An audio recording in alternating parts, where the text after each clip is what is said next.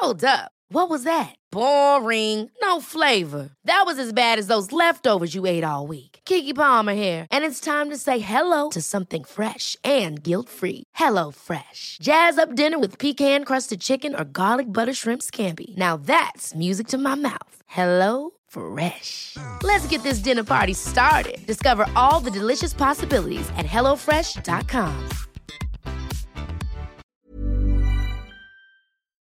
The following podcast is a member of the Great Big Owl family.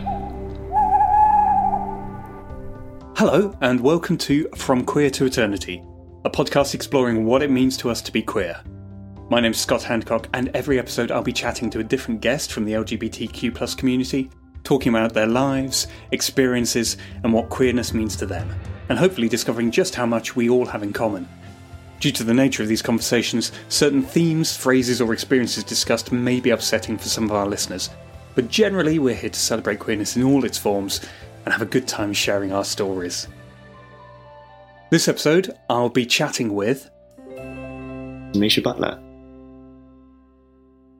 Welcome to the podcast. Thank you. Thank you for having me. Question I'd ask everybody is what does the word queer mean to you? It's a really interesting one. I was actually having a, a chat with my friend yesterday about it because I think we, and we're in a very similar sort of age bracket, um, have very different approaches to it. Um, where they kind of uh, approach it as this word that they associate with, not even with um, the LGBT community, but with um, with people using it as as simply just a word to denote things that are different or strange Mm. or a bit weird. Um, and so for them getting to to to know the queer community and and using that word in that way was was really difficult. But for me, um, I never was exposed to that side of the word, um, even and even in a slur sense as well. Hmm. So for me, it kind of it only gave me freedom because for a lot of my journey, a lot of the words that I was given felt very prescriptive. And I, you know, within my trans identity, I, re- I really sort of subscribed to to being a man in a, in a relatively binary sense. But um, just to encompass everything about being LGBT, it felt easier just to be like, I'm queer, and and that opened up.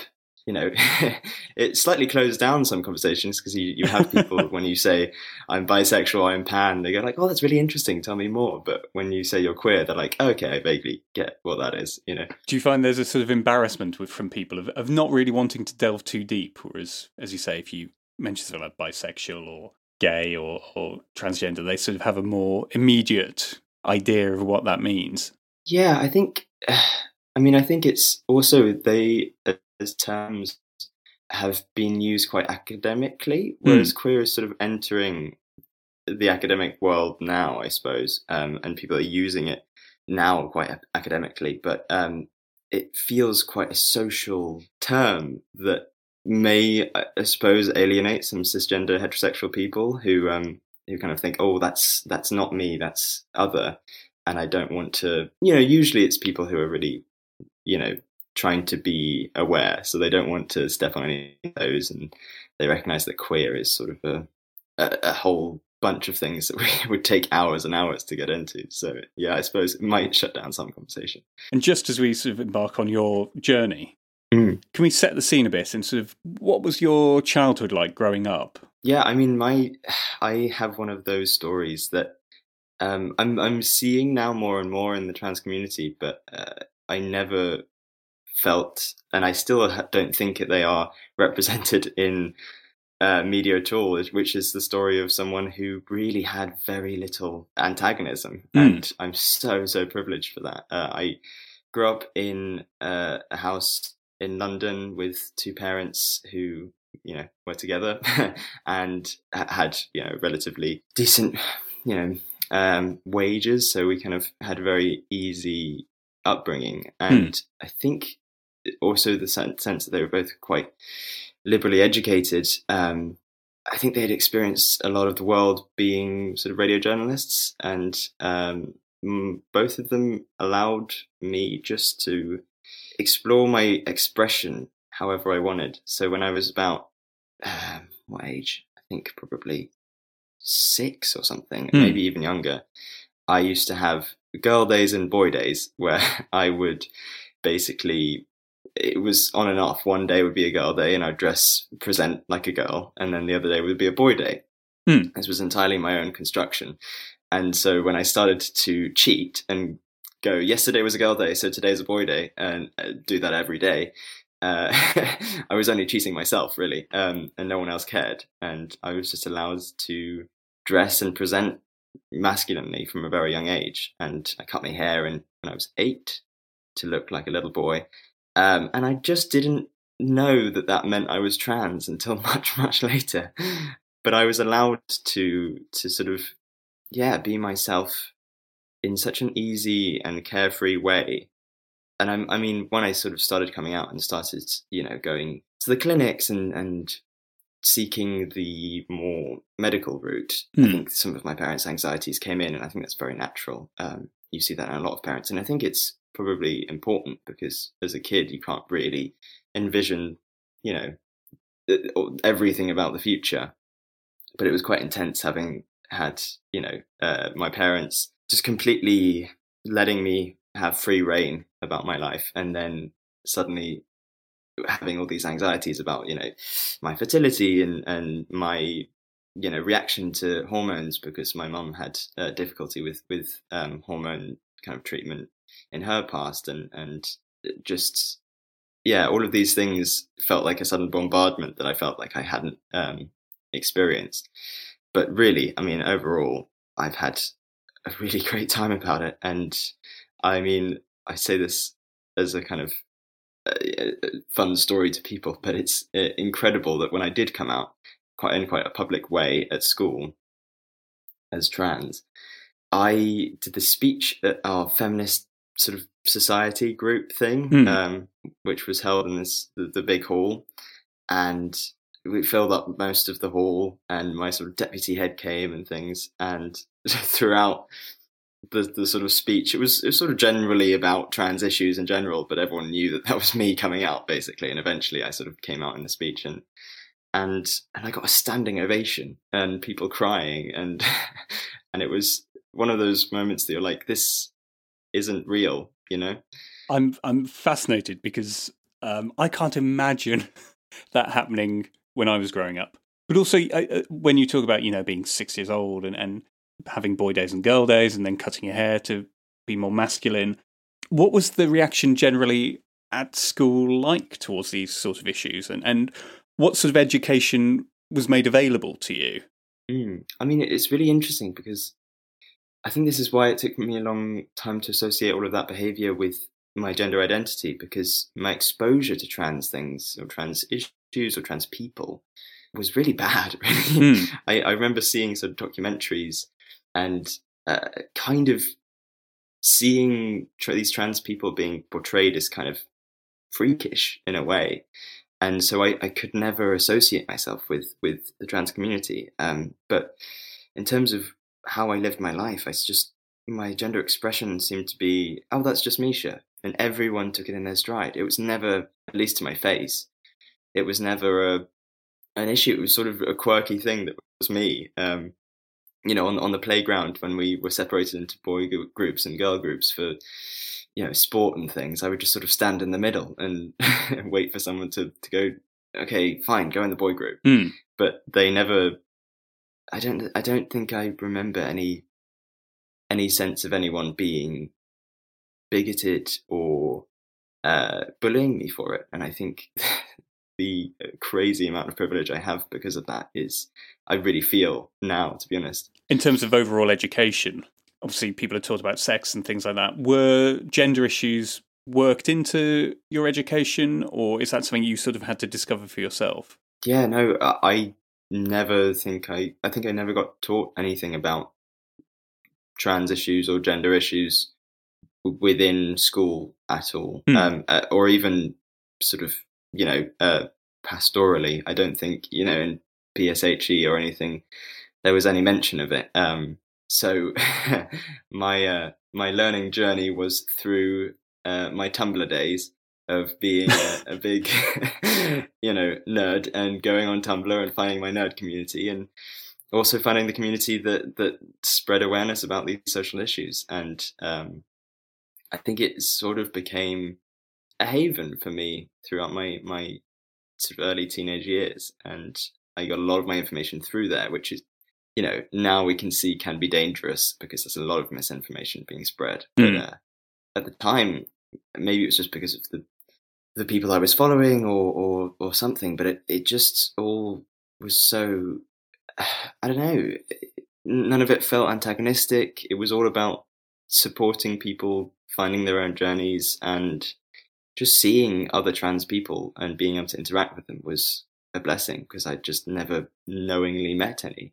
And you were saying before we started recording this podcast that you've actually been invited back to talk about trans issues, which feels like your school's making an active effort to recognize this stuff needs to be taught to people so that there's a wider understanding of the issues around it.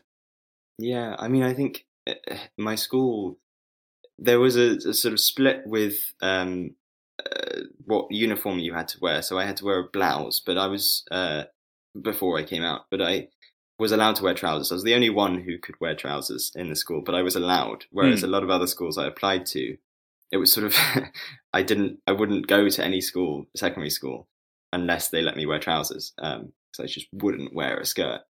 And um, surprisingly, quite a few schools were insistent that I wear a skirt. Um, but I think my school was really throughout my time there really trying hard to I mean, trying hard to be liberal is such a kind of, um, you know, strange phrase to use, but you know, they were really trying hard to incorporate everyone's experiences. Mm. Um, and I know that you know I have friends who have d- had different experiences of my school, um, but mine was a really positive one. And so when I came out, my my school was so quick to be really supportive, and uh, we had we didn't have a, a, an LGBT society yet, um, but a couple of girls in the year below me um, sort of yeah banded together and and enlisted me, and we all kind of set up this this group for any you know any people to, to come. It would it wasn't sort of directed specifically to um, queer people, but it could just discuss queer issues and expose people to that knowledge which they were lacking in you know education um, and and then you know you had to have a teacher sign on to uh, you know for it to be an official group mm. at school a club then you had to have a teacher sign on and and we had a new teacher who was my English teacher, and he had moved from a different school. I can't remember which school it was, but he'd said that um, when we were doing one of the one of the clubs at one point, um, he said that he was just so moved that he could be open about his sexuality um, in this school because he'd never been able to do that before, mm. uh, even you know in the 2010s, um, despite the fact that there's no kind of legal ramifications about it. It's it was still sort of not really allowed, but at my school it apparently was. Um, it was sort of just a laid back feeling, and that was the group that basically called me back to say, "Can you, yeah, can you talk about your experiences, your work as a creative, um, and just your time at at your school, and, and how how your trans experience sort of or your, your queer experience um, fed into that. And it was a really lovely chat um, and we had some uh, q&a as well where students sent their questions in and i answered them. But yeah i, I sort of became a bit of a I suppose a bit of a queer icon, and I feel really like arrogant saying that, but there was just no one who'd been particularly open before, mm. or at least as open as I had been. Um, and so my, my teacher sort of brought me on with any sort of questioning um, younger person. I was sort of the mentor for a few of them, which was exciting but also terrifying. yes, the responsibility of that, I guess, I suppose, must yeah. be quite daunting. When did you first realise? This is a slightly loaded question. I was going to say, when did you first realise you were trans? But I mean, it sounds like you had that experience very early on but maybe didn't have the words for it. So when did you sort of start to formulate a sort of concrete idea of, oh, this is what I am? And, you know, were you ever confused and thinking, oh, maybe it's a sexuality thing, and uh, I'm not quite sure where to park this. Yeah, I mean, so I came out as gay. I never liked the term lesbian, and I think I understand why now. Mm. um, but I came out as gay, you know, being attracted to women first, and, and I felt that that was a really big, you know, thing to, to come out as. And then everyone else was like, "Yeah, you you you fancied like everyone in St Trinian's for like ever. We know that you, you're into women." And um, so for a long time, I think partly because it, it had been so easy for me I didn't understand that there was more that needed to change. If you know what I mean. Mm. Um, I was like, oh, I you know I knew older um, sort of masculine presenting gay women, and so I was like, oh, I'll just be like that. But as I sort of you know went through puberty and things, it just became more and more pressing. And I remember one winter, and I cannot remember how old I was, but I remember somehow finding the term um, gender identity disorder syndrome or something. It Mm. was. I just remember it saying G I D S, GIDS, and I I just ran through the house going, "Oh, I'm a GID. I'm a GID," um, and sort of joking about it. But uh, uh, and then as I sort of you know over the coming year after that, I sort of looked into more of what that was now, if you know what I mean. Obviously, we don't really, that's not really what you describe trans people as. Hmm. Um, and I started to go, oh, wow, that, that sort of sits right. But at the same time, there was so much within me, uh, as I say, because of how accepted my expression had been, that was like, oh, the trans experience is about this feeling of feeling in the wrong body. You know, that's that typical phrase where Hmm. you kind of go, "Oh, I'm." Every trans person in TV goes, "Mom, Dad, I'm trans, and I've I was born in the wrong body," um, and it's that just never sat sat right with me. I just I don't know. I was like, "This is my body, and I love my body, and I love my name." I didn't change my name either Hmm. because it was well, it was unisex, so that was useful. Um, but uh, but my body was definitely mine. I didn't feel this disconnect with it um, that I saw every trans person apparently um, experiencing. And so for a long time, I was like, oh, I can't be trans, even though I was sort of going to bed every night from the age of I don't know, very young, you know, wishing that I woke up as a cis boy. Um, Hmm. It wasn't until probably the age of forty. th- Mm, See, it's, you know it's not been too long, but I cannot remember because it's also blurred. But I think around fourteen that I really uh, internalized the sense that this was right and that trans was an identity that I um, felt sat with me and that I wanted to use different pronouns. And it wasn't until I was fifteen that I came out at school.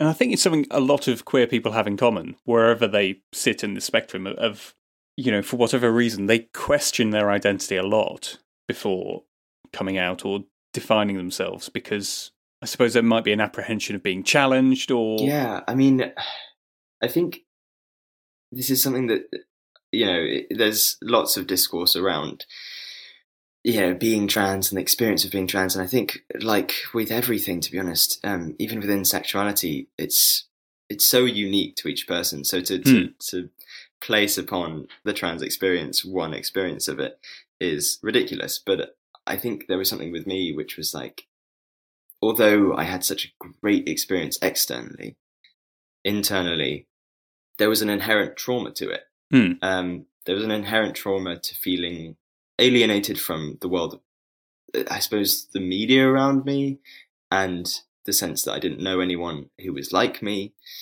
And so to be able to kind of actually accept that I wasn't those, you know, as I said earlier, uh, my experience of, of trans people was was a quite negative one of seeing them portrayed, and to allow myself to to to not just feel oh this is this is part of my identity, but also be proud of that. Hmm. It's something I'm still still working on, um, and I know that I have really big bouts of internalized transphobia because I uh, there's an element to which, like you were saying, mental health comes into it, and I, I know that a lot of my anxiety probably stems from my, you know, expression, gender expression, and, and people not necessarily being bigoted, but people finding me strange and different and I suppose queer.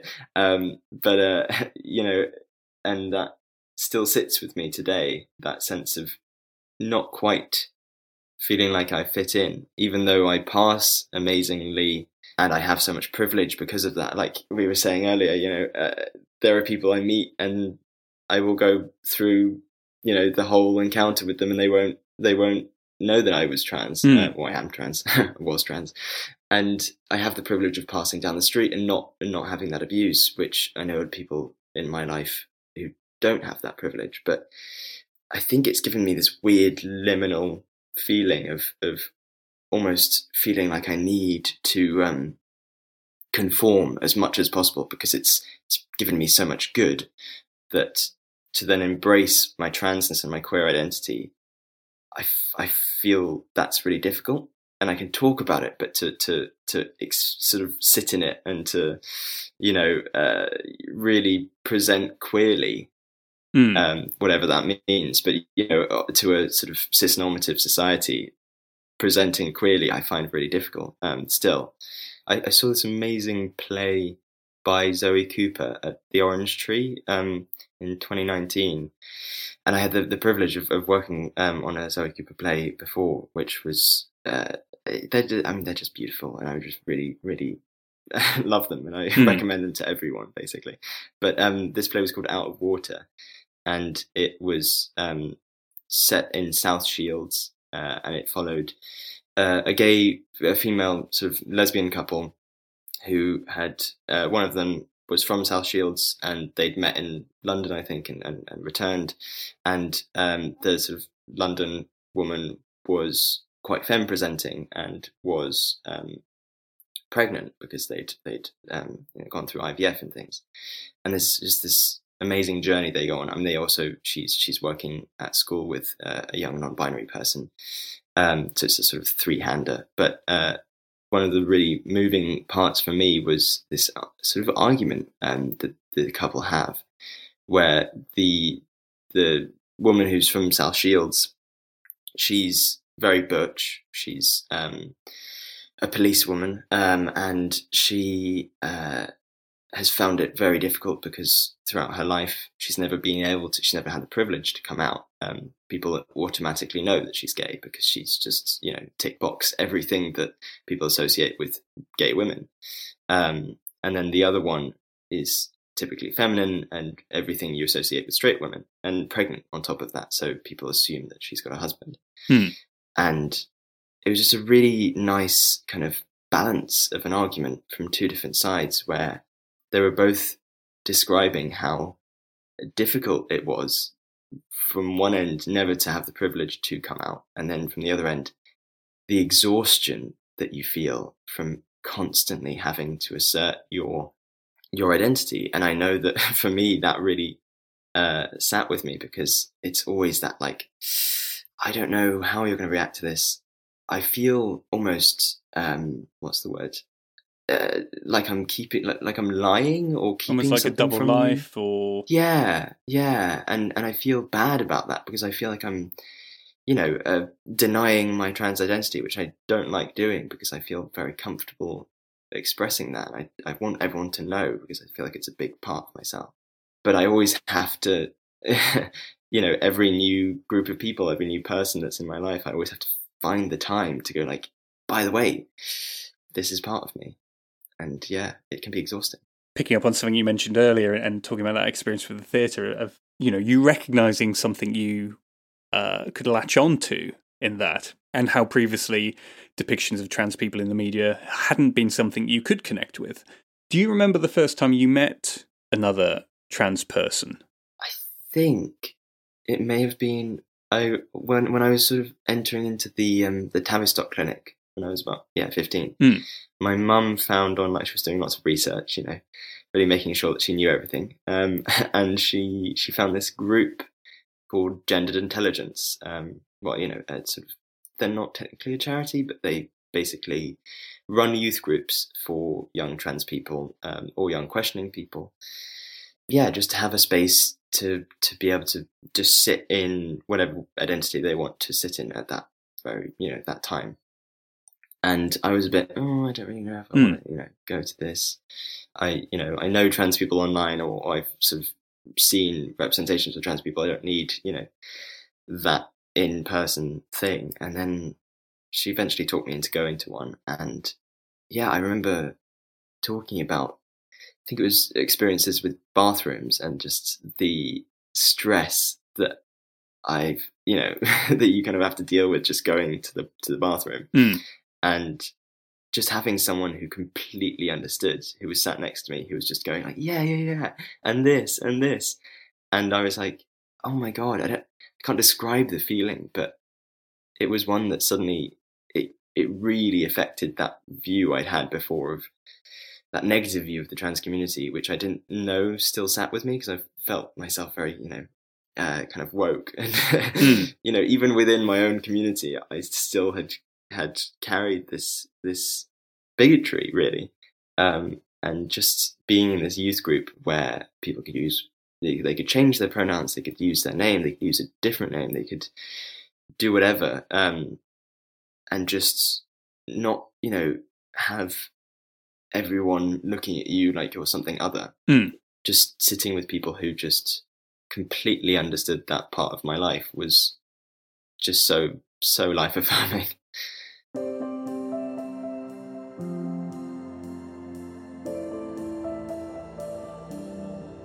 It's Mr. P here, And the other Mr. P, and we are the hosts of Two Mr. P's in a podcast. the educational podcast where you don't actually learn a thing. No, instead, we explore the weird, wonderful, and downright hilarious things that happen in school from people actually doing the job. We reminisce on our own time at school, funny things we experience each day, and of course, we share your hilarious stories from the chalk face. So, if you work in a school or just want a nostalgic trip down memory lane, sit up straight, fingers on lips, and get ready for the lesson.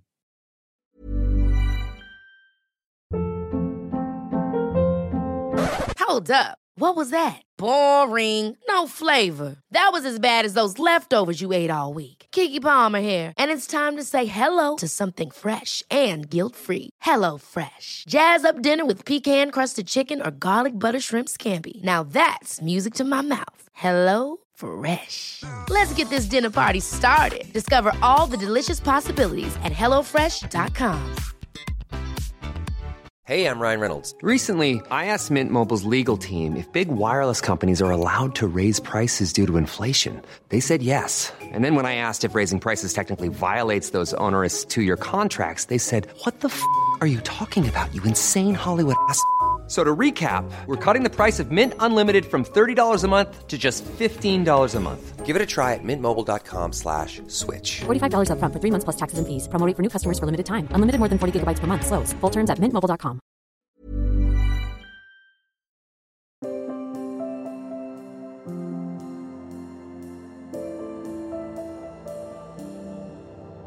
The bathroom thing is one of those issues, for want of a better term, you see splashed over the tabloids every so often. Yeah, I mean, I remember primary school. You know, this was not. I had no sense of of my gender identity yet. I don't think a lot of kids do that age. Hmm. Um, but because I presented so masculinely, but I was, you know, directed towards the girls' toilets, and I knew I had to go to the girls' toilets because that was where I belonged. Um, that's what you know. All these adults were telling me. Whenever I entered the girls' toilets, I would have older women or, or, or even people my age who, who, you know, maybe didn't know me get so sort of up in arms and, and, you know, really angry with me for going in there because I passed as a little boy. And, and I would sort of, I, I suppose actually in terms of antagonism, that's probably the biggest space of antagonism in my, in my life Hmm. growing up because, and strangely not in the way that a lot of trans people experience it because I, I always presented in the, the gender expression that I that I well identify with now, and um, so really it was me going to the wrong bathrooms that was the issue. Um, but it meant that at the age of uh, six or seven, I developed this thing where I was like, I don't want to go to the bathroom, Right. And I just became really, really good at holding in everything. um, and I, I, obviously that's really not good for you uh, and your kidneys. It never sort of got that far within my body, but I think that's very common for a lot of trans people. It was just this thing of not going to the toilets because it's easier just not to, Hmm. um, which can be very medically dangerous. Um, and I don't think that. I think within generally the trans experience, what a lot of cis people find very difficult to, and I think this makes complete sense because it's it's a very difficult thing to get your head around when the whole of society is very cisnormative. is the sense of what it actually feels like to be trans. Um, and I think it comes into, I suppose, the same. There's a lot of parallels with the, the, the gay experience of, of politically and socially um, of this sense of choice. Mm. And for you know, for a long time, and still to this day, a lot of homophobes are like, "Oh, but why would you choose that life of being gay?" And I think it's still such a prevalent thing with the trans community of, of oh yeah, but you're choosing to present that way, you're choosing to do this. And it's like, I don't think you quite recognize how integral this is, how internal and how, I don't know, innate it is. I think whenever I've heard people describe transgender people or, or gay people as having made a choice, you do question, you know, in the case of gay people, why would you make your life harder in society? And Yeah. with trans people, why Yeah. would you elect to undergo quite invasive surgery in some cases? Yeah. And, and that sort of leads me on to the question of when did you start thinking you needed to make a sort of physical change as well as a, a the mental one? It it sounds like you knew where you were at, but how did that then manifest into going actually love my body, but it's not the right one for me? I mean, I think the the seeds of it happened in uh, you know as soon as puberty happened, really. Hmm. Um, but it it sort of became more and more pressing as I got you know to the age where I wasn't passing um, as well because I still looked about twelve um, and my voice hadn't broken and all of those things. And I suddenly you know I had friends who were who looked like men, you know, when I was still a boy. But I think the sense that although my body felt like my body and I always had a very strong connection to it, there were parts of it that just made my life so, so difficult. So, for example, my chest, I just couldn't deal with um, the idea that I would live my life binding, but I couldn't not bind, if you know what I mean. I couldn't not go out uh, with a binder on or with some sense of, of covering up my chest because it made me feel physically sort of sick. And again, in terms of health issues, Mm.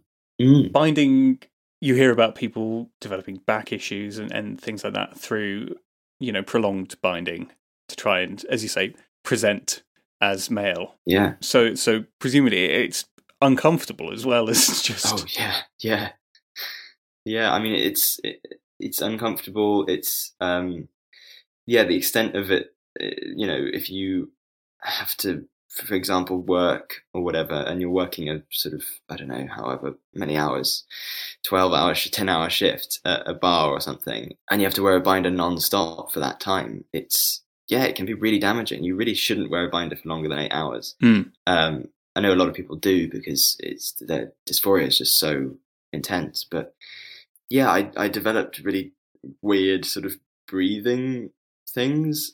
like I sort of had to like sigh quite a lot, even when I wasn't wearing a binder, and and even with a binder, my posture was just so bad Hmm. because I was hunched over trying to hide any bulge uh, in my chest, and yeah, there's just so many things that still affect me physically because uh, I developed with a, a bit of a hunch, you know, and all those things. Um, and also, I mean, physically, uh, just going back to your question about transition, things like periods were, you know, they are for women a really difficult, you know, time, and we know this. And uh, it's, I mean, obviously, a lot of people don't know that, and they don't quite appreciate how much of your time goes into um, you know really trying hard not to leak and, Hmm. and how your emotions are all over the place and, and it's just pretty hellish, especially when you're a teenager, because your body's still getting used to that rush of hormones.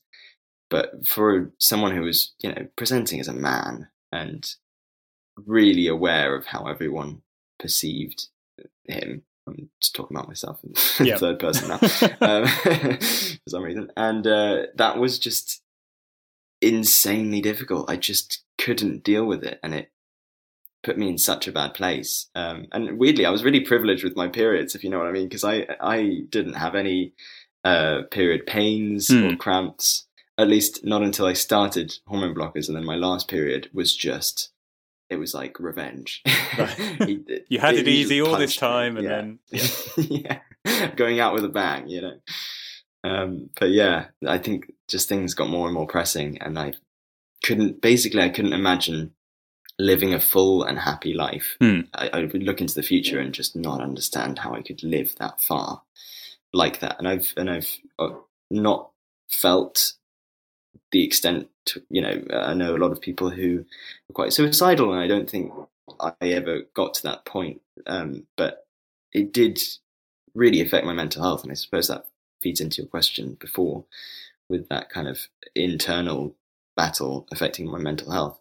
I wouldn't say I was near suicidal, but the sense of of, of looking into the future and not seeing a future was really, you know, scary. I suppose that's it. You were you were fortunate in that you had a support group around you in terms of family and friends who understood that part of you from the way you describe it. And of course, not everyone's that fortunate, but there are brilliant charities out there and organisations who can offer help and support. But uh, yeah, all this stuff's bound to take its toll. Having sort of gone through that journey, is there anything you experienced looking back that you wish you'd known at the time or would have been useful to know, I suppose? Mm, that's a really interesting question. Yeah, I think difficulty is I have these conversations sometimes in my head of of sort of young baby Misha and, and Misha now. Um, I've got I've got to write a short film or something about it. Mm. it's got to happen. Um, but uh, you know, having these conversations and realizing that we are two very different people, and in a way, I carry a privilege now that I didn't carry as a, as a younger person, and I I want to give all this knowledge and, and kind of, you know, this sense of like, oh, you don't need to have everything figured out, or you need to focus on things um, outside of transition, physical transition, you know, hormonal intervention and, and surgery that are affecting your mental health. Because I think as a, as a young person, as a lot of trans people um, think, oh, my dysphoria is all encompassing. And so when I have transitioned, everything will be fine. Hmm. I'll be sorted, which obviously just isn't the case. We're rounded people. There is going to be a whole host of other things that we have to deal with. But, you know, telling younger me that, I think I don't quite appreciate it now at this age enough how difficult I felt things were at that point, if you know what I mean. Mm. And so to tell younger me, oh, you know, don't be so focused on transition, try and focus on other things, or, you know, you don't have to have everything figured out, or, you know, all of those things. I, I just, I think I would have been very angry. Yeah. I would have been like, you just don't get it.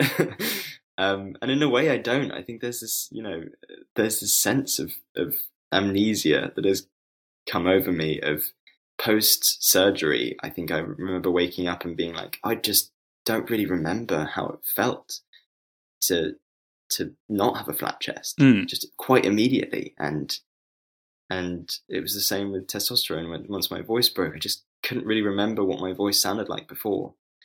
And yeah, it's really strange, but I still stand by that. You know, any young people listening to this, there's this huge pressure to to you know find everything out um, immediately and to know who you are. And I think there's an amazing movement within sort of Gen Z kids now. I mean, there's a lot of issues within that generation, but there's a lot of good things. Mm. And I think um, the sense of like the lack of binary and the lack of needing to label everything and the fluidity within it is amazing. And it's something that I've sort of gotten to know now. And I, that's kind of feeds into why I like the word queer because it just allows space and breathing space. And I think that I would encourage any young person who's questioning to allow themselves to identify with broader terms while they figure everything out and not feel like they need to put themselves in a faction and then fit themselves to that faction. Mm. Because I don't think that's healthy. And I think there's a lot of factions out there on the internet and, and in real life that will force you to be something you're not. Um, and I know a lot of people who got close to physical transition and, and then realized it wasn't meant for them. But this sense that of medicalization of, of trans issues, a lot of the media is surrounding that because that's what everyone's scared of. Um, and weirdly, I mean, it's more, I'd say it's more the kind of people who are trying to stoke fear in people who are pushing that medicalization narrative than the actual trans community. There's so many people. Anyone I know that you'd speak to would go, you the medical transition is not the biggest part. You need to figure out the Yeah. internal stuff before you go that way. I'm curious, you talk about community in terms of the LGBTQ plus community and, and the scene. Do you feel included in that? I think that you know I, I definitely embraced it very, very intensely as a, as a sort of teenager, and it, it felt like home. I remember my first Pride march. We were like basically right at the front. I was marching with Gendered Intelligence. I was there, you know, with my family and friends, and just being so openly queer and happy about it, and proud, and just you know. And I think as I've got this kind of you know post transition amnesia stuff, I've I've sort of I don't know. I've, moved away from the exuberance of it. I guess it's it's this sense of intense pride and and and uh, happiness all the time that I find quite difficult sometimes to, you know, I find I find quite tiring. Um, I don't Mm. know if that makes sense, but There's more to Misha than just being a trans person. yeah, and but it's something that I kind of you know I very much feel like it feeds into a lot of what I do, but it's something I I'm still you know working out on a personal level and also just my there's a there's a very big culture around uh, the LGBT community. There's a very very I mean camp in a beautiful way Hmm. culture that I am still trying to figure out as I said earlier about my kind of embracing queer presentation. I'm still working on that, and I still don't feel like I fit within that um, that presentation and that that culture. And also, I mean, you know, there's like, like a scene as well. There's like an LGBT scene of going out clubbing and, and going to these really big cabaret events. And I'm a bit of an introvert sometimes, and I do like just watching TV series at home um, in my bed and you know not going out. I mean, love a drink at the pub where I can chat with my friends, but you know those Hmm. big dancey clubs where you can't talk to anyone, I find them quite intimidating. So yeah, And as an actor, I, I love that you're an introverted actor. How has your experience been in the industry? I mean, obviously, Spotlight now acknowledges uh, more than just the binary male female. But even with that change, is there a fear now that you might be bracketed and typecast more? Yeah, I mean it's interesting because I my experience with the industry has been quite integrally tied to my identity because I at 16 on a whim I was doing work experience with gendered intelligence. They seem to come up so much in this in this chat. They were so kind of you know they were there throughout my my Mm. journey. And and I was talking to one of the um, the people who worked there Jamie and he was saying oh yeah we're running this um this this acting course uh, targeted towards trans actors. And I heard you mention that you like acting at school. Would you like to, you know, do it? And I, uh, I was terrified, so I didn't sign up until too late. But luckily, halfway through, someone dropped out, and I managed to to get on the last three or something days of it. And through that, I got an audition. They Casualty were looking for a young trans person pre-transition, and uh, or you know pre-physical transition, and um, so I also missed that audition, um, and uh, and I sort of desperately emailed them late, and, and, and I had a friend who who kind of you know poked the course leader of the trans acting course, going, "This guy, you want to look at this guy because he's probably right," and I yeah I got the audition, I got the the role, and um, through that my agent was watching Casualty at the time, and she said, I want that boy. And so, you know, I contacted the course leader and found me. And from there, I basically, yeah, I, I my career sort of started from my trans identity. Um, and so I sort of never felt like I could be an actor until that moment. Hmm. It was something that I, I mean, I remember finding as a diary entry. I've always been so bad at writing diaries. Um, I just quit after two days. Um, but I found two pages of a diary entry, and on that it was discussing my future. I was like, oh, I don't really know what I want to do with my life. I want to be an actor, but I can't because I'm trans. There's no trans male actors out there really. I mean, there are, but you know, I'd never really experienced them. And and then for some reason, my life completely went, Hat, You thought." Um, actually, that's going to be the very reason you become an actor. And um, and as I've transitioned, interestingly, the roles that I go up for, I'm not really suited for most trans roles anymore. Um, Most trans roles, I'll go up for them and I'll be like, I know what you want. You want someone who hasn't transitioned physically, who is often ostensibly trans, if that makes sense. I think a lot of people want that physical Hmm. uh, affirmation that they are being um, diverse. Um, but I've had the odd call out there where you just know that they've done their research, or there's a trans person on on the group where you're like, okay, I read I read this breakdown and I completely understand that you are someone who who wants me not just for a diversity chip, you want me to to represent an experience. And that's just amazing. And i always really really want those roles. But uh yeah i've not had many of them but um fingers crossed. But yeah no generally it's been it's been quite positive and having you know been able to pass i do do a lot of cis roles as well which has been great Obviously, for a long time, you have stuff like the Danish Girl and, and things like that, where trans characters are portrayed by cis actors. And I'm curious for you whether, despite the fact it wasn't an authentic performer, did you still connect with the story in a way, or did that disconnect hold you back in some way from engaging with it?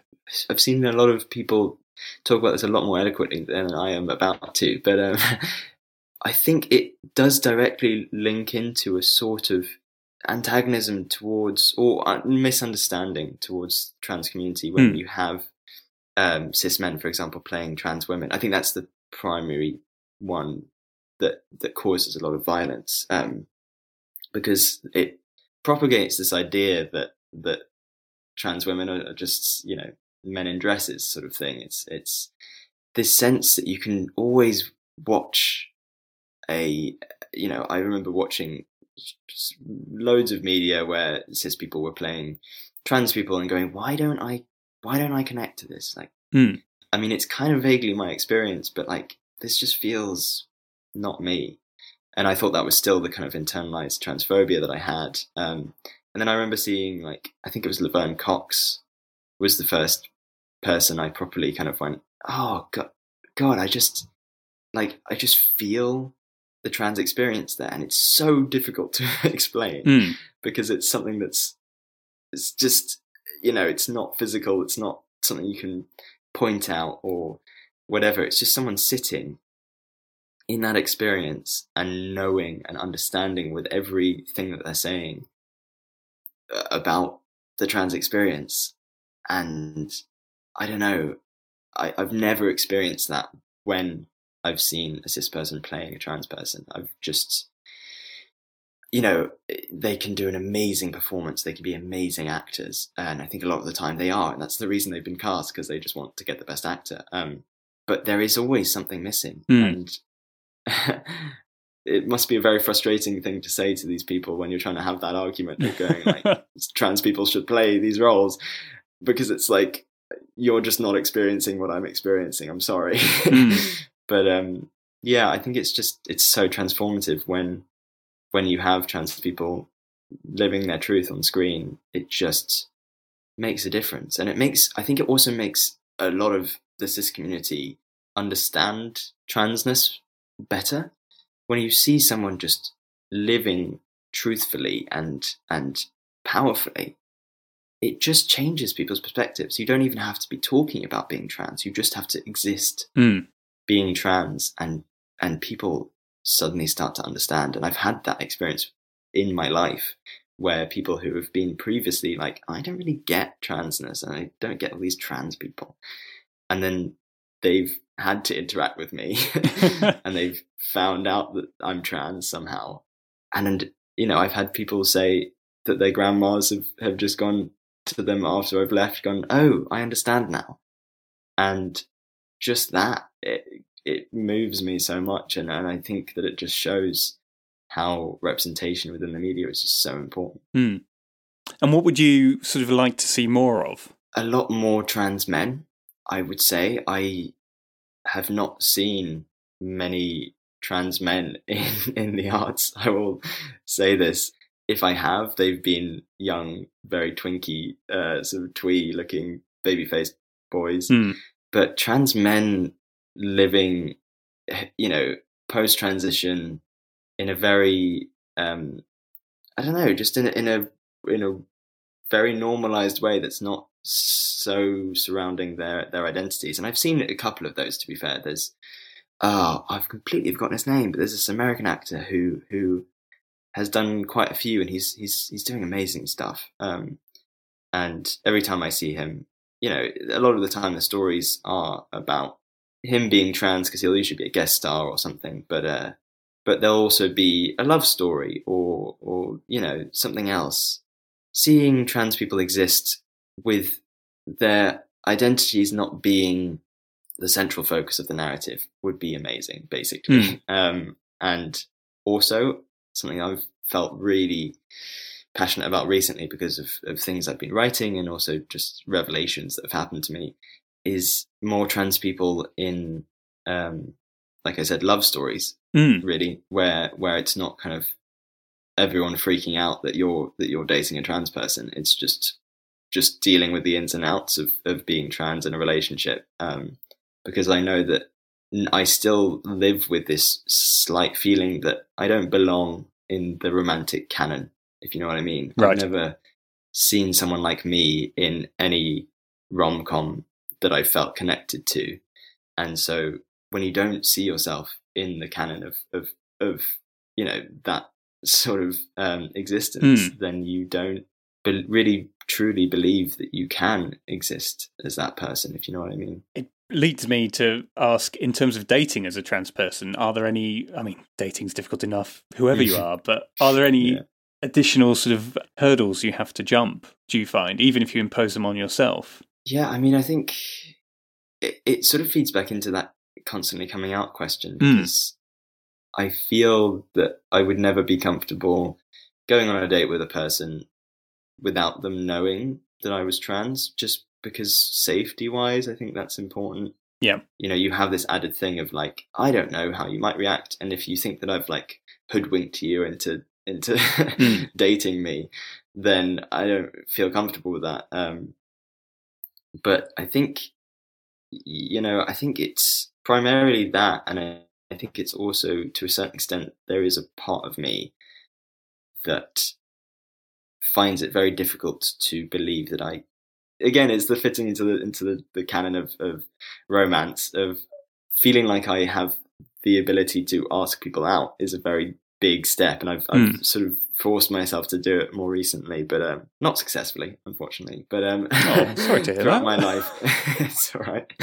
Um, we're we're really good friends now, which is great. Um, but uh, it's this thing of feeling like there's there's a perpetuation of of most queers. It's, not just trans, but queer people being predatory.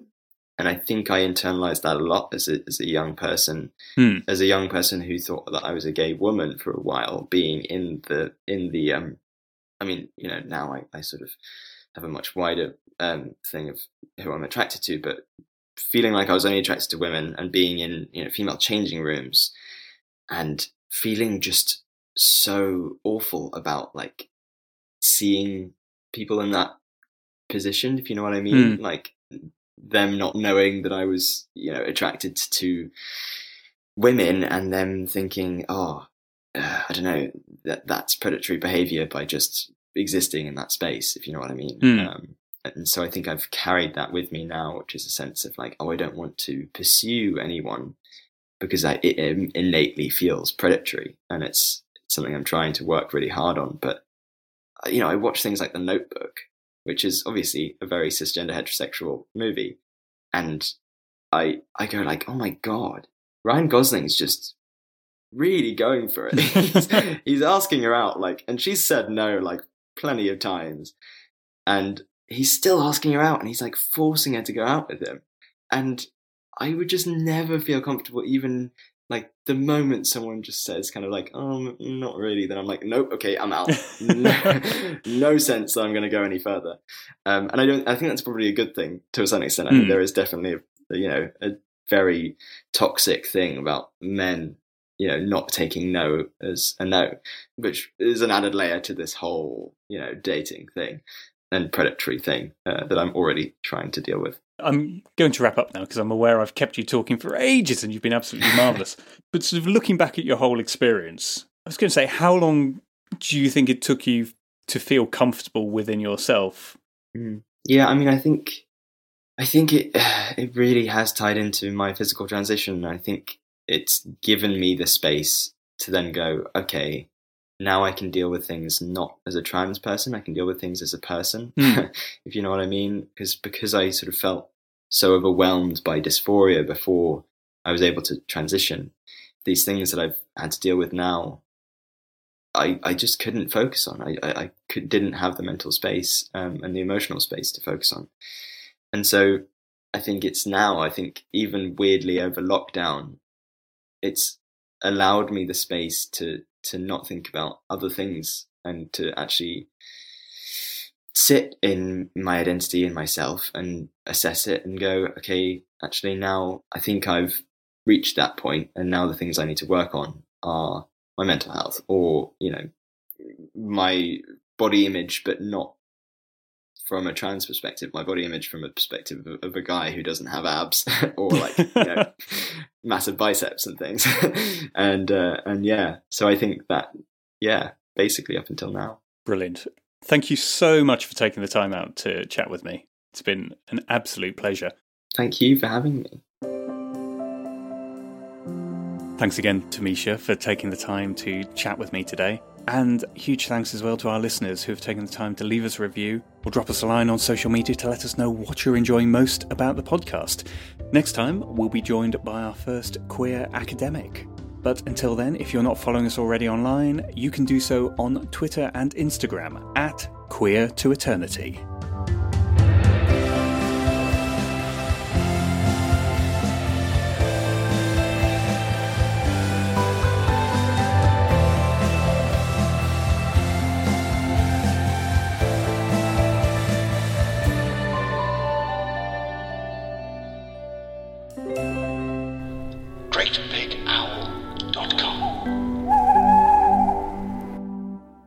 Hello, I'm Justin, And I'm Lucy. and together we are the hosts of Plenty Questions. It's a very straightforward general knowledge quiz. We ask you 20 questions, one after the other, five second gap in between, and you shout the answers out.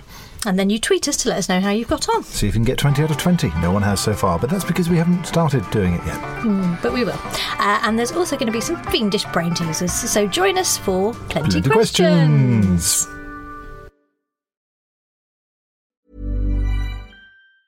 Hi, I'm Daniel, founder of Pretty Litter. Did you know cats tend to hide symptoms of sickness and pain? I learned this the hard way after losing my cat, Gingy. So I created Pretty Litter, a health monitoring litter that helps detect early signs of illness by changing colors, saving you money and potentially your cat's life. Pretty Litter is veterinarian developed, and it's the easiest way to keep tabs on your fur baby's health right at home. Go to prettylitter.com and use code ACAST for 20% off your first order and a free cat toy. Terms and conditions apply. See site for details.